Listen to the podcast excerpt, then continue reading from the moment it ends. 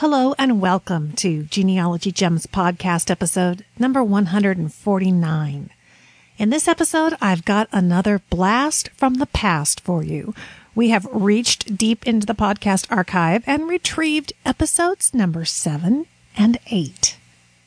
Now, in episode number seven, we talk about another genealogy podcast out of Sweden that was produced for a while. It was called Anna Karin's Genealogical Podcast. And then we cover a website dedicated to the only war fought on American soil by Americans, the Civil War. And then in episode number eight, we're going to shake things up with gems on researching the great San Francisco earthquake of 1906 and a gem on how to research other major events that your ancestors lived through in order to better understand their lives and, of course, benefit your research. So hang on and get ready for a blast from the past.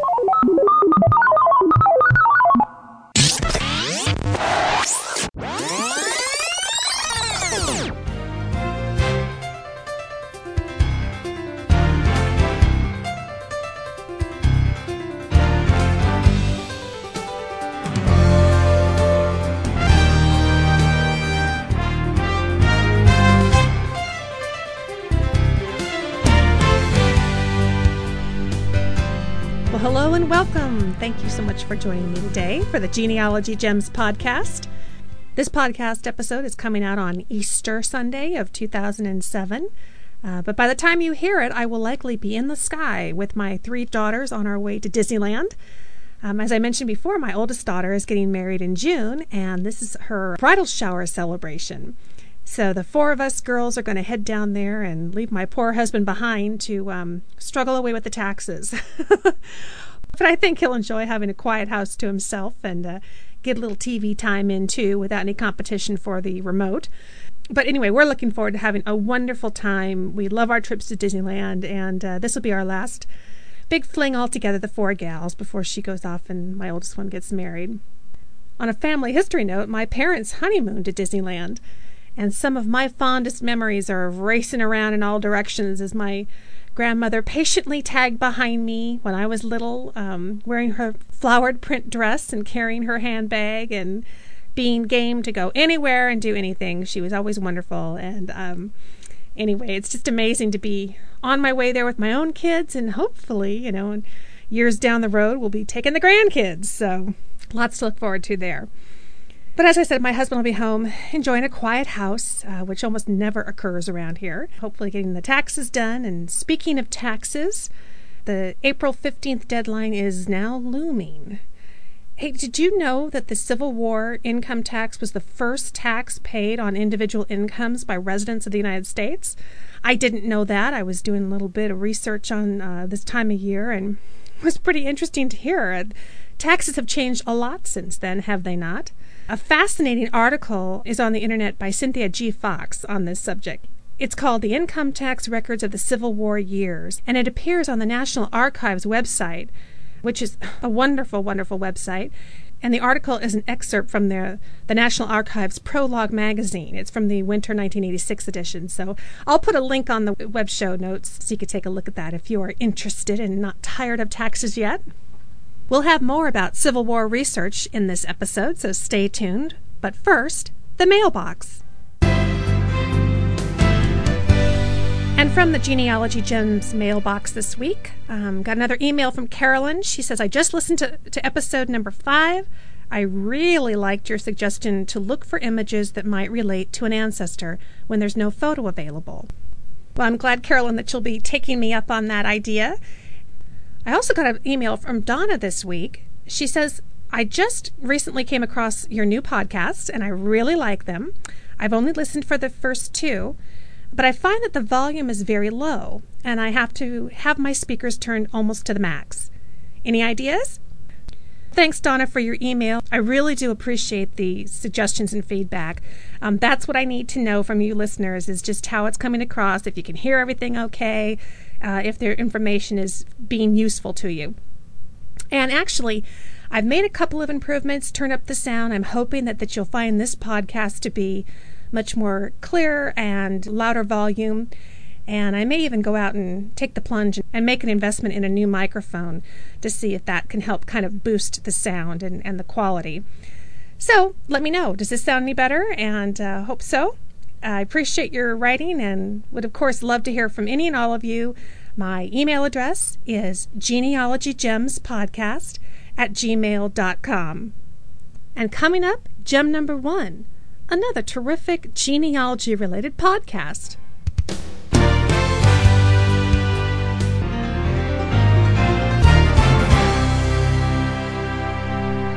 Well, being a podcaster myself, I really, really enjoy listening to other podcasts.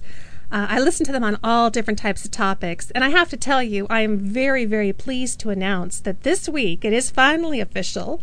Uh, the Genealogy Gems podcast is now officially listed in the iTunes directory.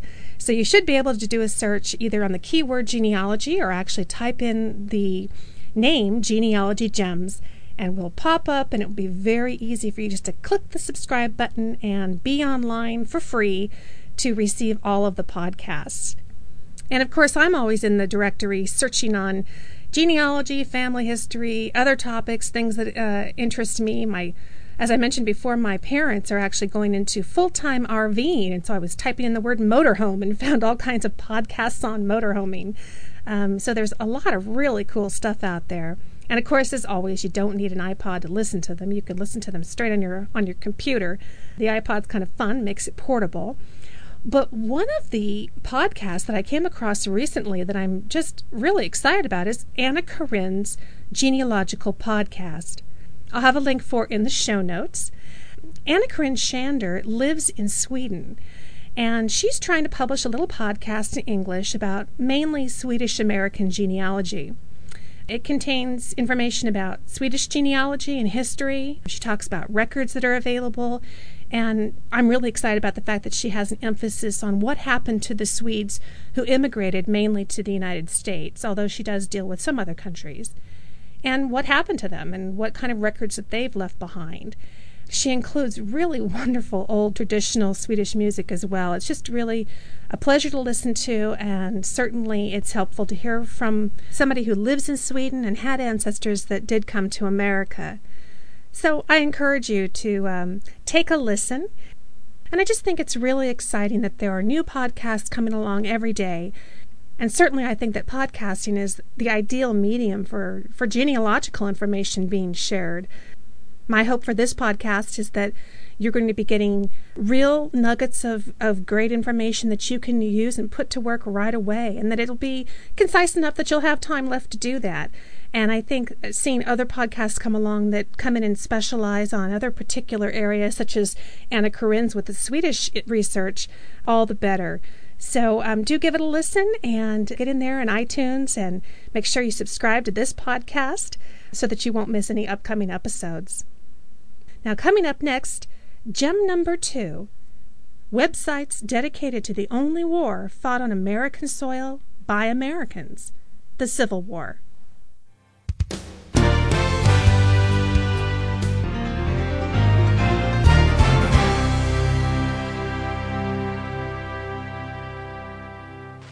Battalion, attention! Right, rest, front, right shoulder, arms, forward, march!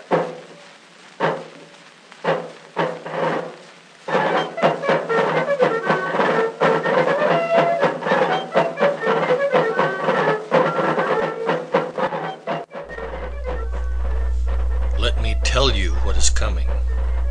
After the sacrifice of countless millions of treasure and hundreds of thousands of lives, you may win Southern independence, but I doubt it. The North is determined to preserve this Union. They are not a fiery, impulsive people as you are, for they live in colder climates. But when they begin to move in a given direction, they move with the steady momentum and perseverance of a mighty avalanche. Sam Houston.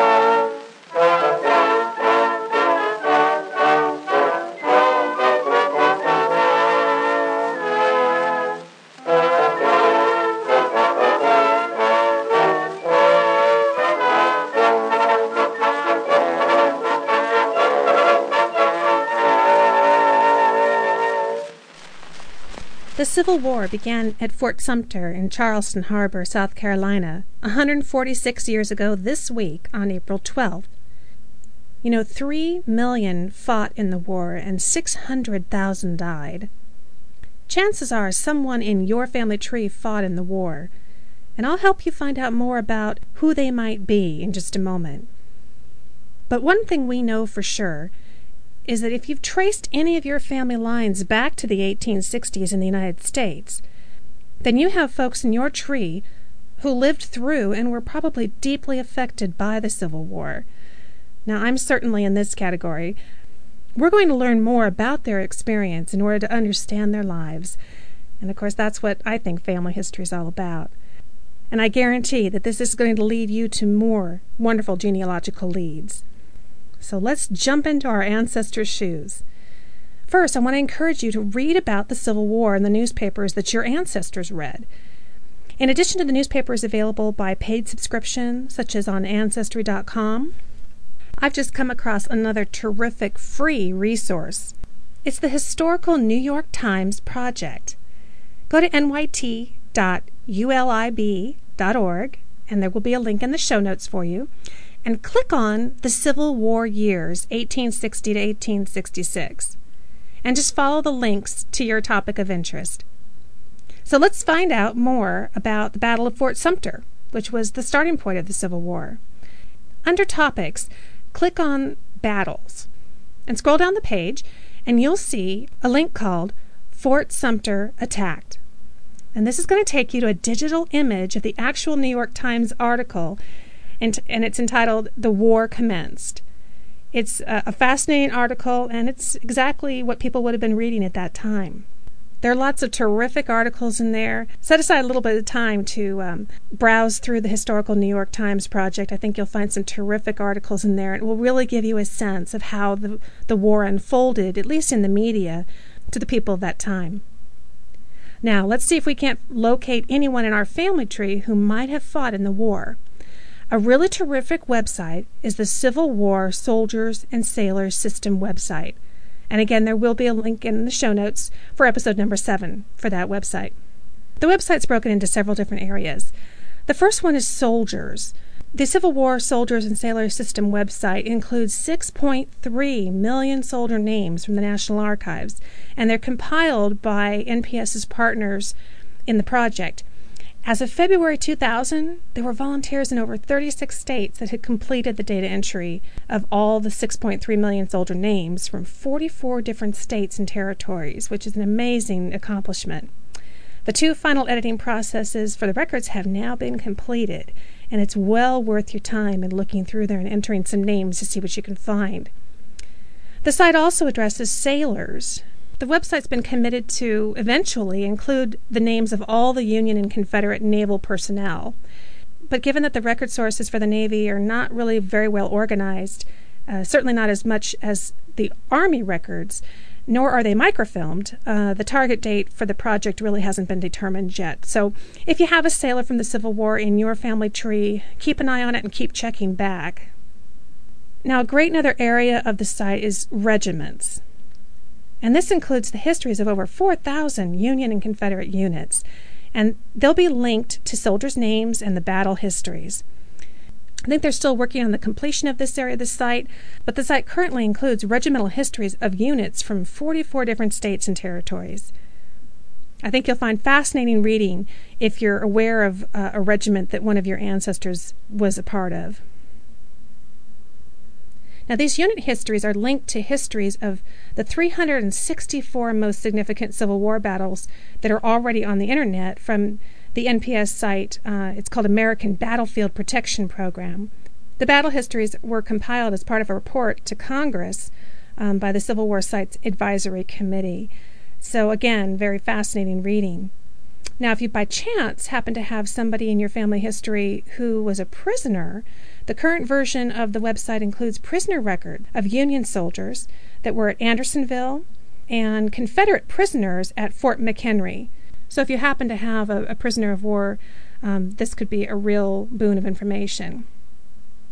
Another area of the site is cemeteries.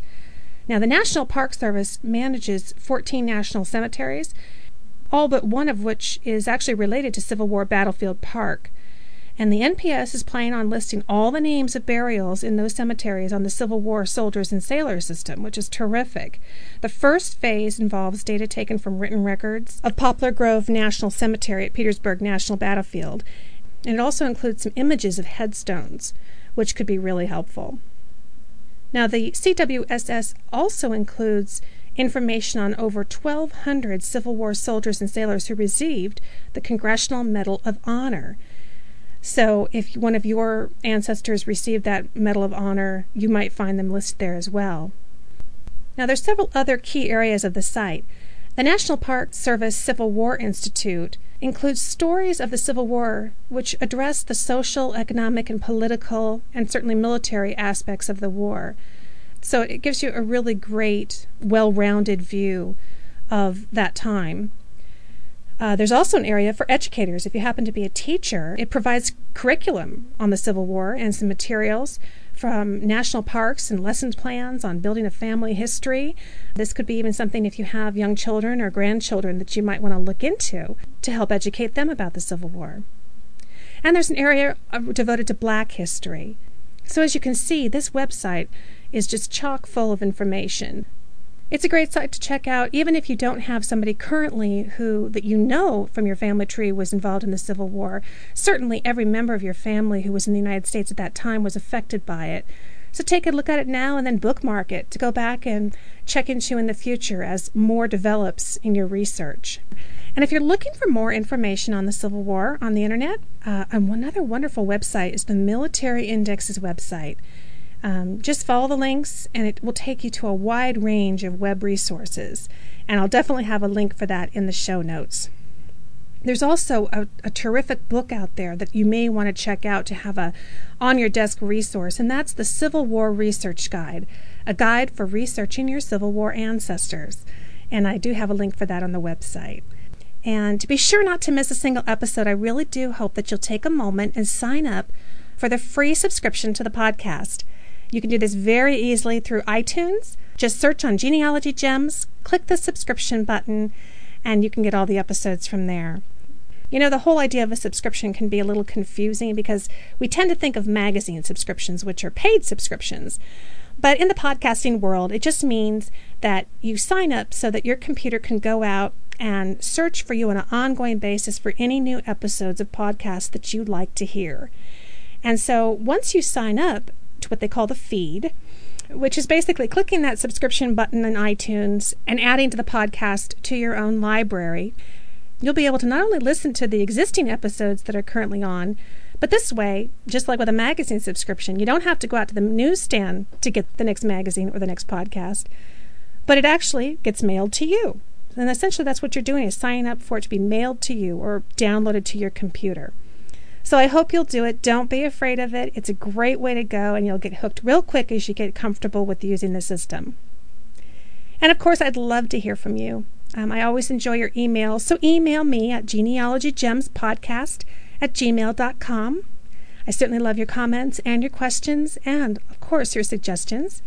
Be sure and tell me what state you're from and how you heard about the podcast in the email. That helps me a lot in making sure that I'm reaching the audiences who would enjoy Genealogy Gems. Coming up next week, we're going to be talking about a time when the earth shook, the sky burned, and how this event potentially affects your research today.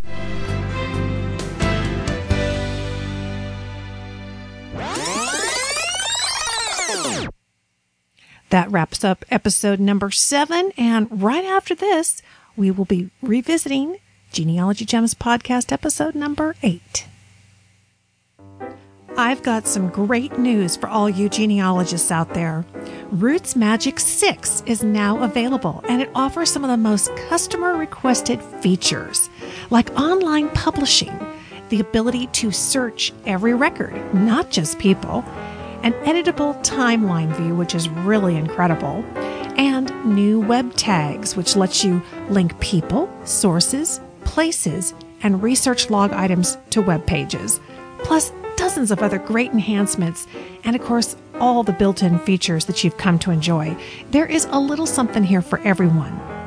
Now, if you're already a devoted Roots Magic user like I am, Or if you're looking to take the next step in your family history research and finally start recording your family tree in your own genealogy database, or if you've just been wanting to make a switch to a much more user friendly program, there's no better time to get your copy of Roots Magic 6. Do it now. Go to rootsmagic.com and download your risk free trial of Roots Magic 6.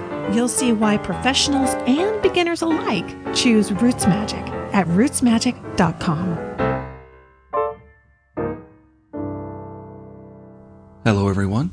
This is Bill Puller from the Genealogy Tech Podcast, and you're listening to one of the crown jewels of podcasting, Lisa Cooke, on the Genealogy Gems Podcast.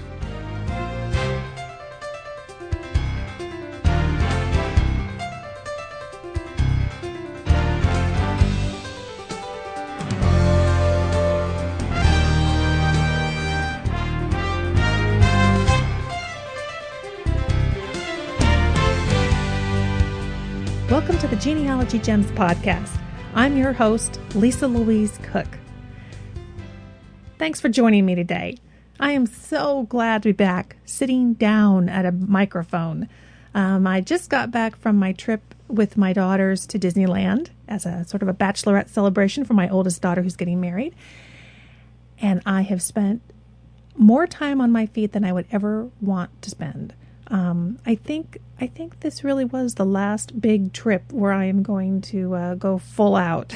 Next time, I think I'm going to pull up a bench and just park myself while they go. But um, we had a great time. I love the rides. It's just um, my poor old feet just don't hold up the way they used to, and um, it feels so good to be sitting here at this computer and um, at the microphone and talking to you about my favorite subject. You know, this podcast is going out on Tax Day well, actually, it may not be technically tax day because tax day, April 15th, falls on a Sunday this year. But typically, I put this podcast out on Sunday and wanted to let you know if you are not already burned out on doing your taxes, you can check out Cyndi's list because she's got some great links in there about how to find your ancestors' tax records. I'll have a link to that page in the show notes for today's show, episode number eight. Now, last week when uh, we ended the show, I kind of alluded to the fact that this episode we were going to be talking about a time when the earth shook and the sky burned. I wonder if you figured out what I was talking about. But it is also another um, anniversary that falls this week that I thought we could pay some tribute to, learn some more about, and see how it may have affected your ancestors. So, coming up, that's gem number one the Great San Francisco Earthquake.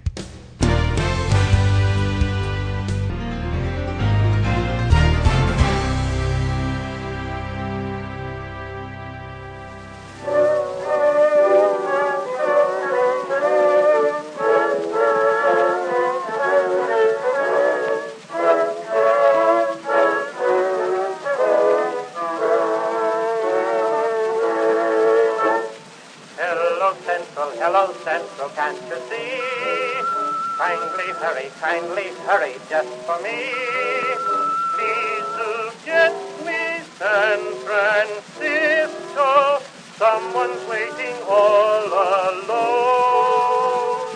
Frisco oh, is her name, she's at the Golden Gate. Central, it's a shame for her to have to wait. Please, long distance to connect me.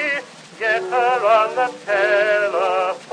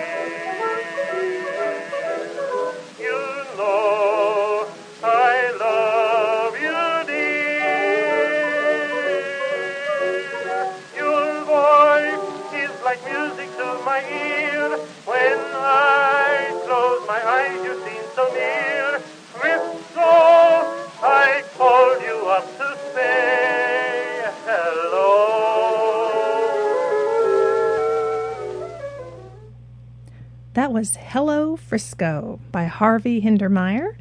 It's a 1915 wax cylinder recording by the Edison Company, and that's courtesy of the University of California and Santa Barbara Library. Thank you to them.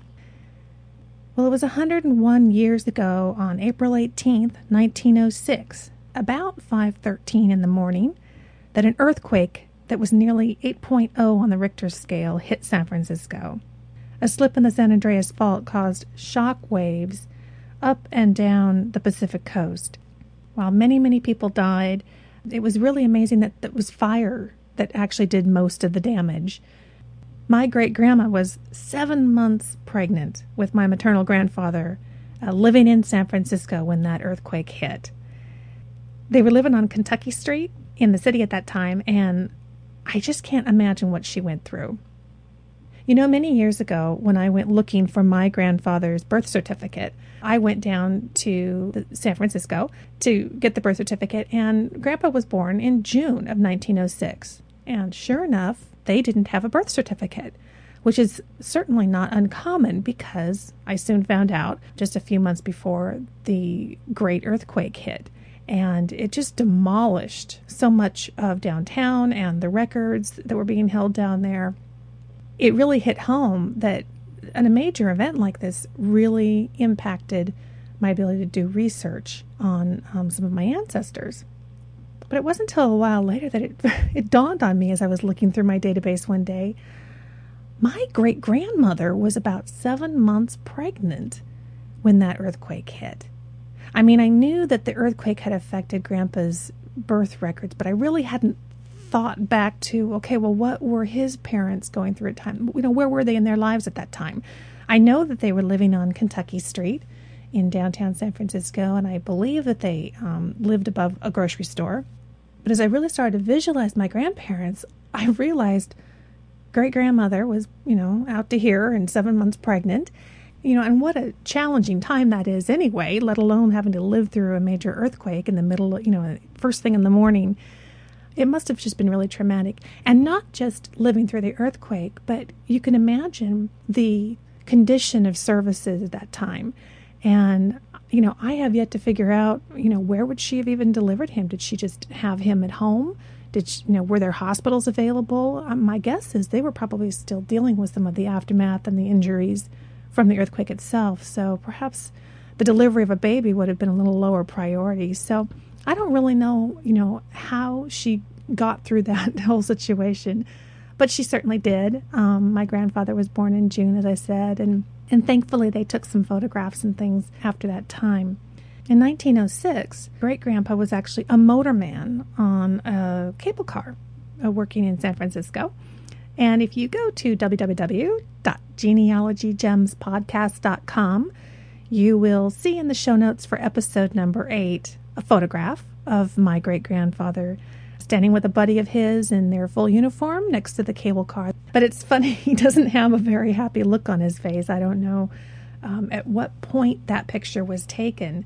But I know that shortly after the earthquake, he actually went into a very sensible new career that of a life insurance salesman. and I think that that was that became a real boom at that time was people going into life insurance. They started to realize that they were not immortal and that there was a lot of risk involved. Living in the city and having a home and a rent or, you know, a mortgage. And uh, anyway, so he went into life insurance sales shortly thereafter. They moved and went over to Connecticut Avenue. So I don't know if that's because there may have been damage to their Kentucky Street home or what, I'm still kind of uncovering the the steps that they would have gone through at that major time and I've realized that it's really critical to learn more about the event in general and that should help to continue to shed light on it. And anybody living on really the West Coast in 1906 was probably in some way affected. If nothing else, they felt the tremors and the quakes because literally it was felt up and down the West Coast. So, if you have had ancestors on the West Coast at that time, very likely they experienced the 1906 earthquake. Let's jump in and learn a little bit more about it. I think you'll find it fascinating whether you had ancestors in the area at that time or not. And it's really interesting to see the kind of effort that people across the country have put into educating people over the internet about this event and projects that they've taken on to reconstruct the records that were lost at that time. And this actually might give you a hint for other types of major events that may have affected records. So, a great place to start learning more about this moment in American history is at the USGS website. And that link you can find on the show notes. They do a neat job of looking at it from a scientific perspective to help you really understand scientifically what occurred during the earthquake, what people would have um, experienced, and depending on where they were living at that time, what they might have um, felt. Our next stop is a really fascinating one, and that's going to be the Virtual Museum of the City of San Francisco. Now, they've got all kinds of areas to this website that are fascinating.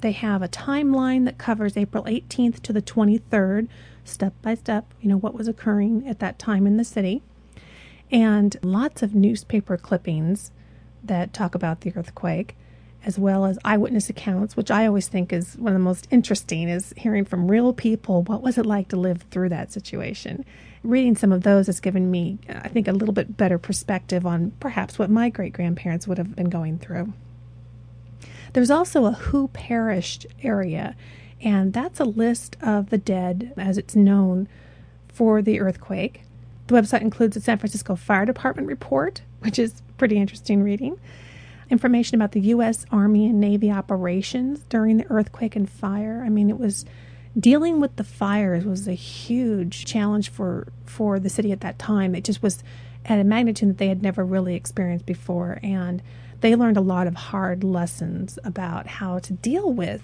fire and catastrophe in the city.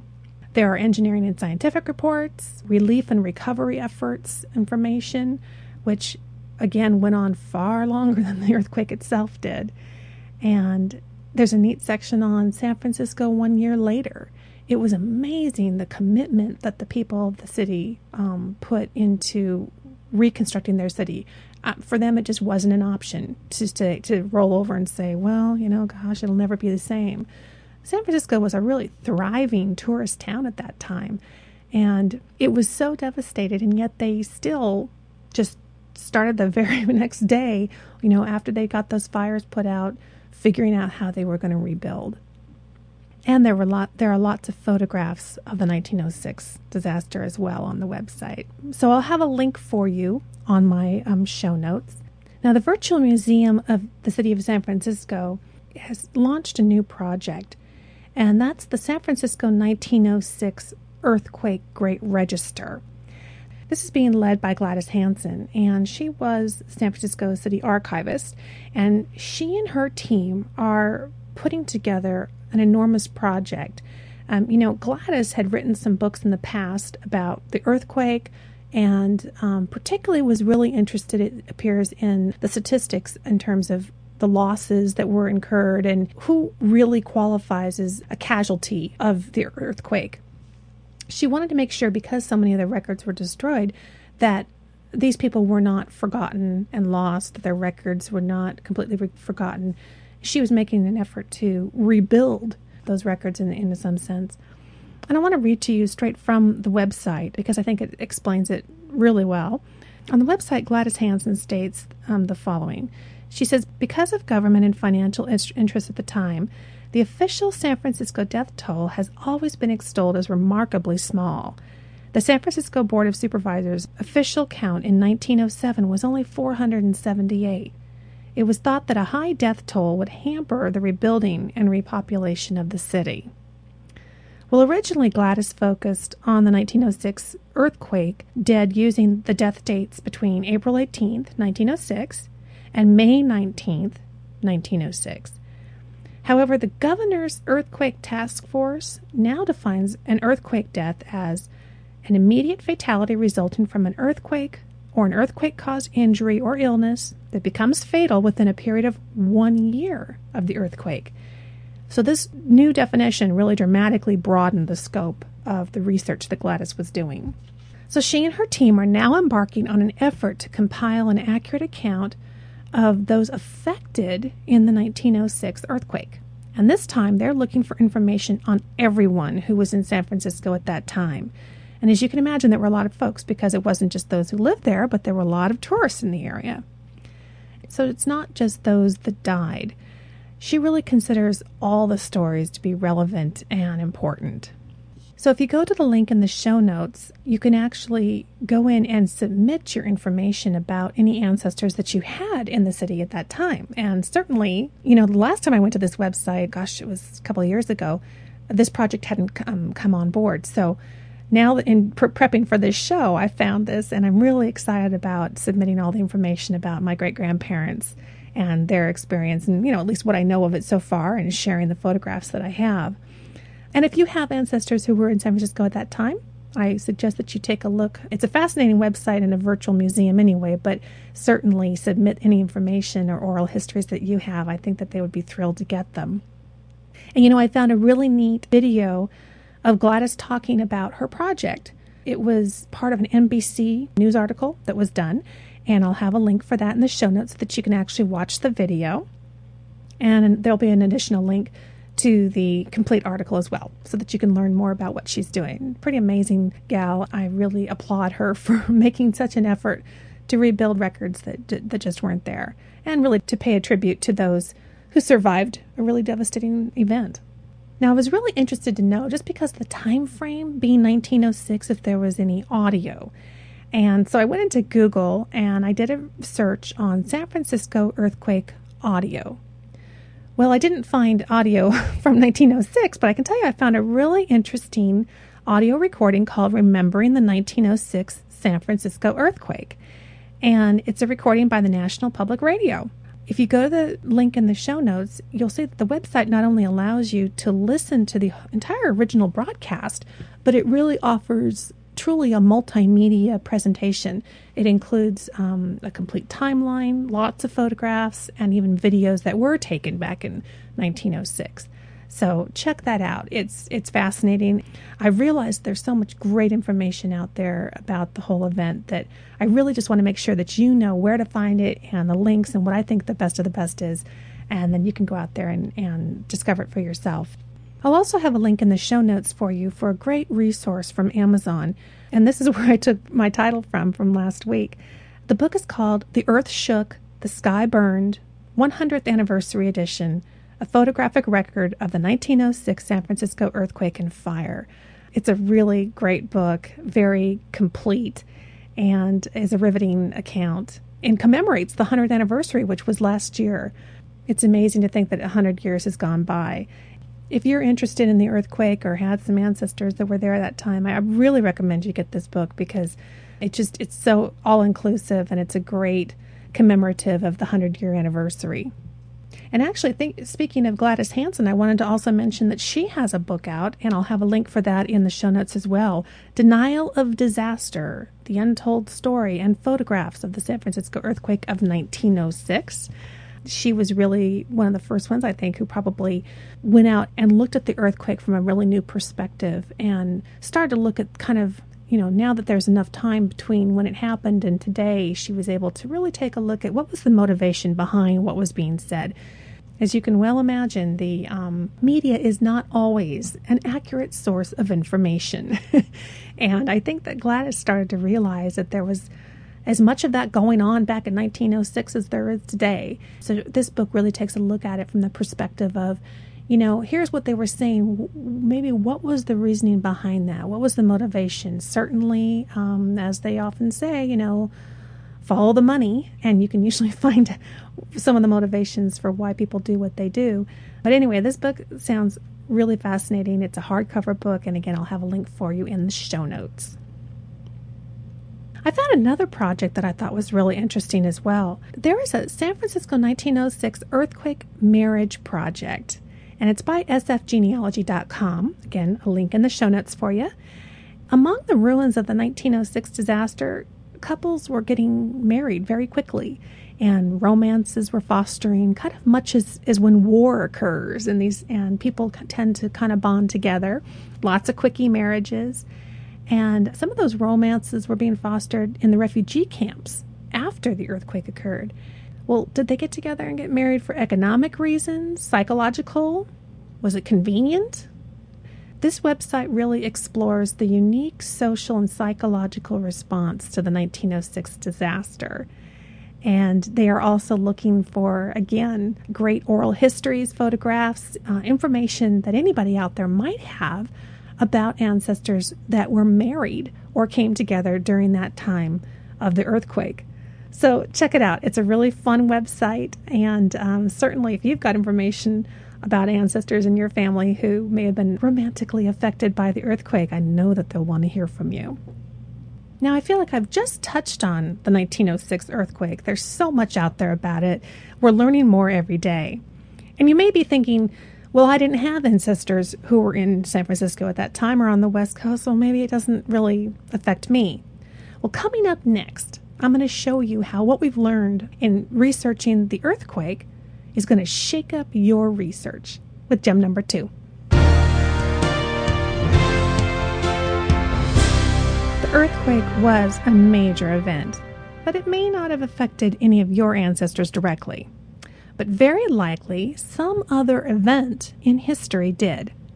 It could have been the Johnstown flood of 1889 or the stock market crash of 1929 but no matter what event may have affected your ancestors, in gem number two, I want to show you how we can shake up your research strategy using techniques that, that I used in researching the earthquake. So, step number one is locate the event on a timeline. If you're not sure what events may have taken place at that time, find a timeline that covers the time period of your ancestors and then go from there to figure out what was going on at that time. Now, I've got a really cool resource for you. It's history.com, this day in history. And there is a link for you in the episode number eight show notes. I think you'll find that it's it's very comprehensive and it really hits on the uh, on the major events that were happening on any given day. But once you have your timeline and you've identified some of the major events that happened during those years, Step number two is to get on the internet and do your searches. My examples will be in terms of researching the earthquake, because that's what we've just been working on, but you could certainly use these techniques for any major event that you identify that may have affected your ancestors. Now, obviously, when I started with my Google search, that resulted in a lot of the um, websites that I mentioned in gem number one and gave me a wealth of information about the earthquake. I would suggest that if you don't find something in particular that you're looking for, make sure you set up a Google alert, which you can refer to episode number three to get more information on how to do that. Um, one of the things that I've actually set up an alert for is to reference the earthquake in San Francisco in that time frame, plus Kentucky. I would love to get any information on the neighborhood of Kentucky Street during that time. And I actually did find one website that had a map and had some information about um, those neighborhoods. And so that's something that I've set up for myself in a Google alert. Next step would be Google Images.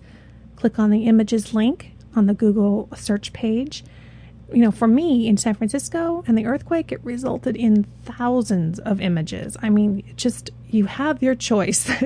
and my guess is for most major events, you'll find all kinds of images, whether they're photographs or whether they're paintings or, you know, drawings, whatever would be applicable for that time frame. Um, you're certain to find some images that you could use and I love referencing those when putting together, you know, a book or a, a pamphlet or something on a certain ancestor. And if I want to share that with my relatives, it's the more images, the better. Then I went into Ancestry and did a little bit of research and found that there was one of the results I got was 54 images from the Library of Congress photo collection, all taken in 1906 in San Francisco. Interesting, I wanted to mention this to you. I did this search about two weeks ago when I first decided I wanted to do this topic, and I got 21. So they've more than doubled the amount of images from when I first did my search to today. It just keeps proving the point that we have to keep thinking of the internet as something that is constantly evolving and changing every day, just like people do, and that we have to keep going back and keep checking in. So I want to really encourage you to keep doing that. One search even if you get wonderful results, it's not the end. Go back in a couple of weeks, go back in a couple of months and do it again and see what else is new and out there. And also, Ancestry, of course, has newspapers, and if you have a subscription to that, I found there was a listing of over 1,200 images from newspapers relating to the earthquake, and that was just the Oakland Tribune. So there's a lot out there, and I think it's fascinating to go and actually read the accounts that my ancestors would have been reading in the newspaper at that time.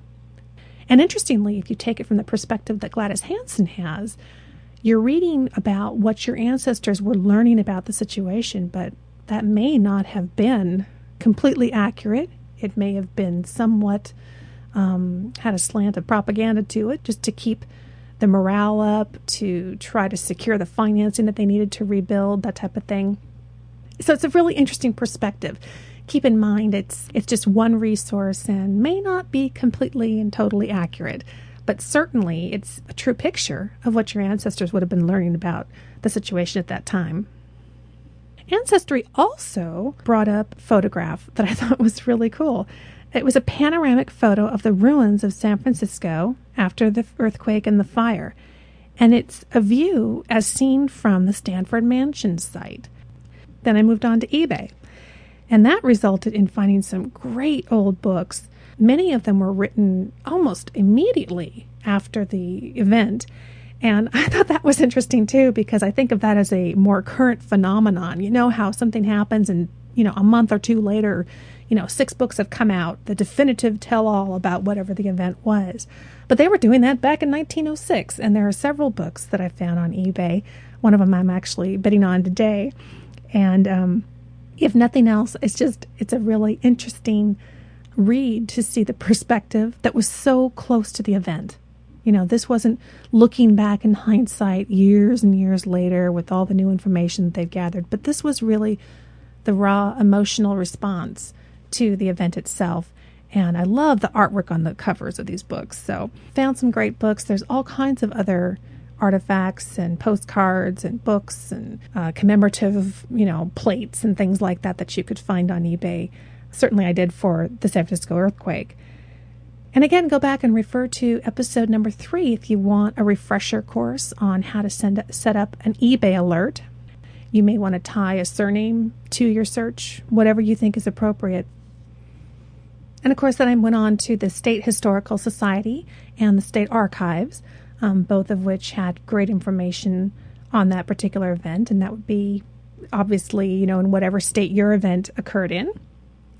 But another tactic that I took that I thought was an interesting strategy was going back to the census. Now, certainly I have found census records from my great grandparents over the years, but, but I actually went back and did a quick review of who their neighbors were at that time.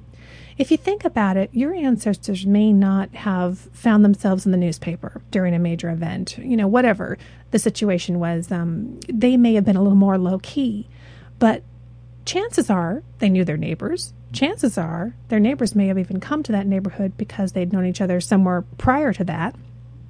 And I think it's really interesting to take some of those closest neighbors and do a quick search on them check the newspaper accounts. Go into Google and see, you know, did did that person like invent something or did he, you know, save a, people from a burning building? I think that's that's fascinating as well. So, take a second look at those census records that you have.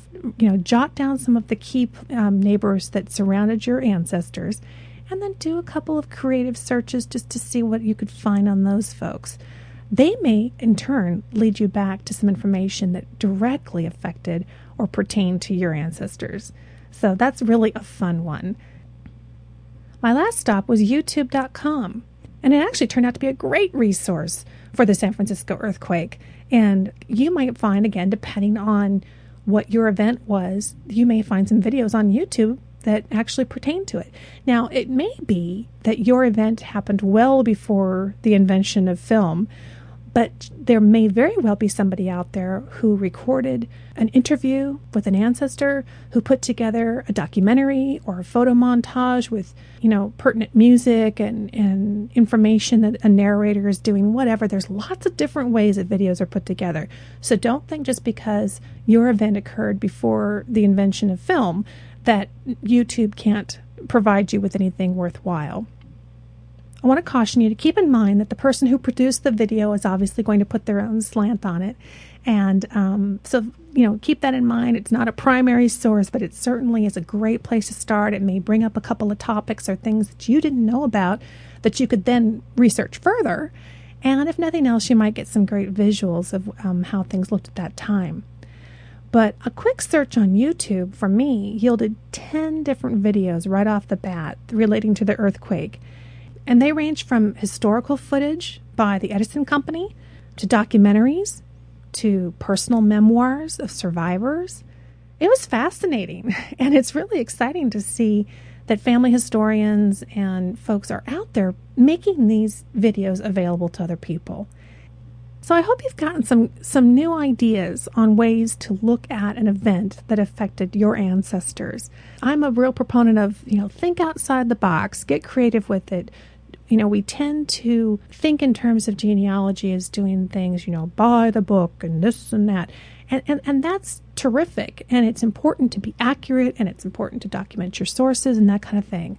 But there's got to be a creative side to this. There's got to be a side where we think outside the box, where we look at things upside down and backwards and forwards and um, have fun with it, for goodness sakes. For me, the context of the lives of our ancestors is just as fascinating as the accurate dates and names that we find in vital records. You know, I could go on and on in a commentary about kind of the mindset that we can get into as family historians it's so satisfying to find good data and information and photographs and things. And I get it all organized. I'm a very organized person and I've got all my notebooks and I just think, wow, this is fascinating. And I get up into a fever pitch of how really passionate I feel about the depth of the, the information that's available about my family and how my family is part of American history and world history. And it's really a bummer when you turn around and you try to share that with somebody else in your family and they look at you cross-eyed like why do you do this what difference does it make that this dead person has you know the same last name as I do or whatever you know you must have received just as I have a lot of sometimes disappointing responses from family members or close friends or you know people that you thought might be interested in your research and they just don't seem to grasp it or they don't seem to share your passion for it and I really think that's because it, for many of us, it's from childhood that we have this passion to do this research, this detective work, if you will. So to me, you know, I, I can't imagine why not everybody in the world would be, you know, fascinated by this. But not everybody is, is built for that kind of work or intrigued by it. But I really do believe in my heart of heart, at least the folks in my family could in some way be interested or fascinated by the fact these people are connected to them. And so I really see the other side of my job as a genealogist and a family historian is it's not good enough, in my opinion, to find the data. I need to make it digestible. Uh, not just digestible, I need it to go down smooth, you know, and excite the people that I share it with. Their lives could be enriched as well by learning more about their ancestors, their context of their lives, um, the place that their family holds in history, and the good, the bad, and the in between that occurred. I think that everybody has the potential to grasp that, to appreciate that, to enjoy it in some fashion, whatever works for them. Some folks are visual, some people need to listen to the story, some people need to read it for themselves. And that's one of the things I'm going to be emphasizing in future episodes, even more so, which is creative, interesting, inspiring ways to share all this great information that you're finding so that it does intrigue people, that they can start to embrace it as their own. I want to tell you a short story that it really struck me. I actually uh, got a, uh, a t-shirt made that said Genealogy Gems Podcast, has my website um, address on the back, and thankfully it showed up on my doorstep the day before we left for Disneyland. And on the very front of this t shirt is the logo for my show, which is a large photograph of a family of five. And that's my great great grandfather and his family. And so I'm wearing this t shirt, and we go into Tomorrowland for the early morning, uh, you know, entry to the park. I went over to buy breakfast and went up to the window, and there were two gals standing there. And one of them said, oh, oh, what's that? You know, what? And I said, oh, this is, you know, Genealogy Gems podcast, and it's a, a show that I'm doing about family history. And she looked and she was just fascinated by the photograph. Are you related to them? And I said, yeah, this is my great great grandfather and his family. And she was just fascinated. And you could tell she was a very visual person. And she just looked and leaned down and pointed and said, those were real people. Look how old that picture is. And you're related to them. Their blood runs through yours. And I just went, Yeah. And she's like, I never thought about that. That is so interesting. How fascinating to learn about who those people were and they lived so long ago, you know. If I had gotten up and given her a speech or shown her a book or whatever, she may have just may have gone in one ear and out the other, but for her it was visual. And she saw the photograph and just got it. And she was somebody who had never even considered doing her own family history, but she was fascinated by it and I thought, that's the key. I want to find interesting different ways to catch people's attention.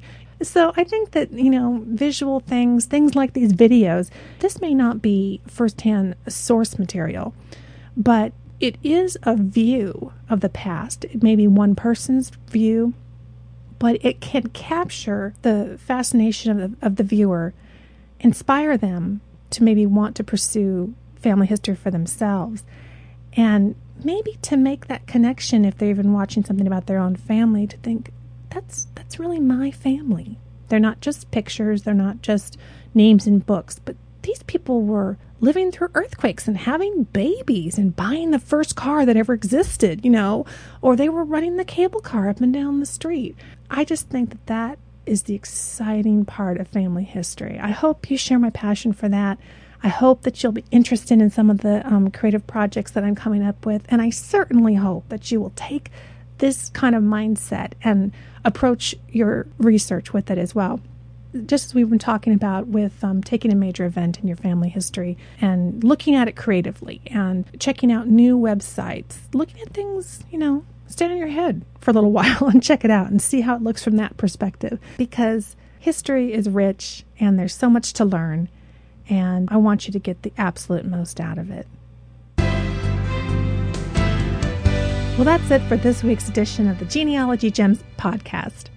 Remember, I'd love to hear from you. So email me at genealogygemspodcast at gmail.com with your questions, suggestions, or comments.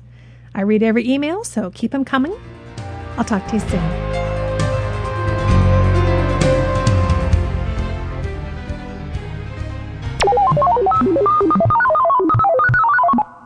Thanks so much for joining me for Genealogy Gems podcast episode number 149. I'm Lisa Louise Cooke. It's always fun to get together with you. Glad to be bringing these older podcast episodes that are no longer available on the iTunes feed back into the fold. We've got them back on as uh, Episodes number seven and eight are now part of episode 149. If you have any questions or comments, of course, you can reach me at genealogygemspodcast at gmail.com. And coming up soon in March of 2013, if you're over in the UK, I may see you there. I will be speaking at the Who Do You Think You Are live conference in London, March 20th, and uh, really looking forward to that. Uh, also, be aware that the registration for Roots Tech 2013 is happening now. Now is the time to do it. Get a hold of their early bird special. I'll be there um, doing classes. I'll have my booth and uh, doing some demos and, and lots of fun stuff. So you don't want to miss it. Boy, it's just a rocking good time in Salt Lake City and uh, bringing genealogy and technology together. Gotta love that. All right. Thanks so much for listening, friend. I'll talk to you soon.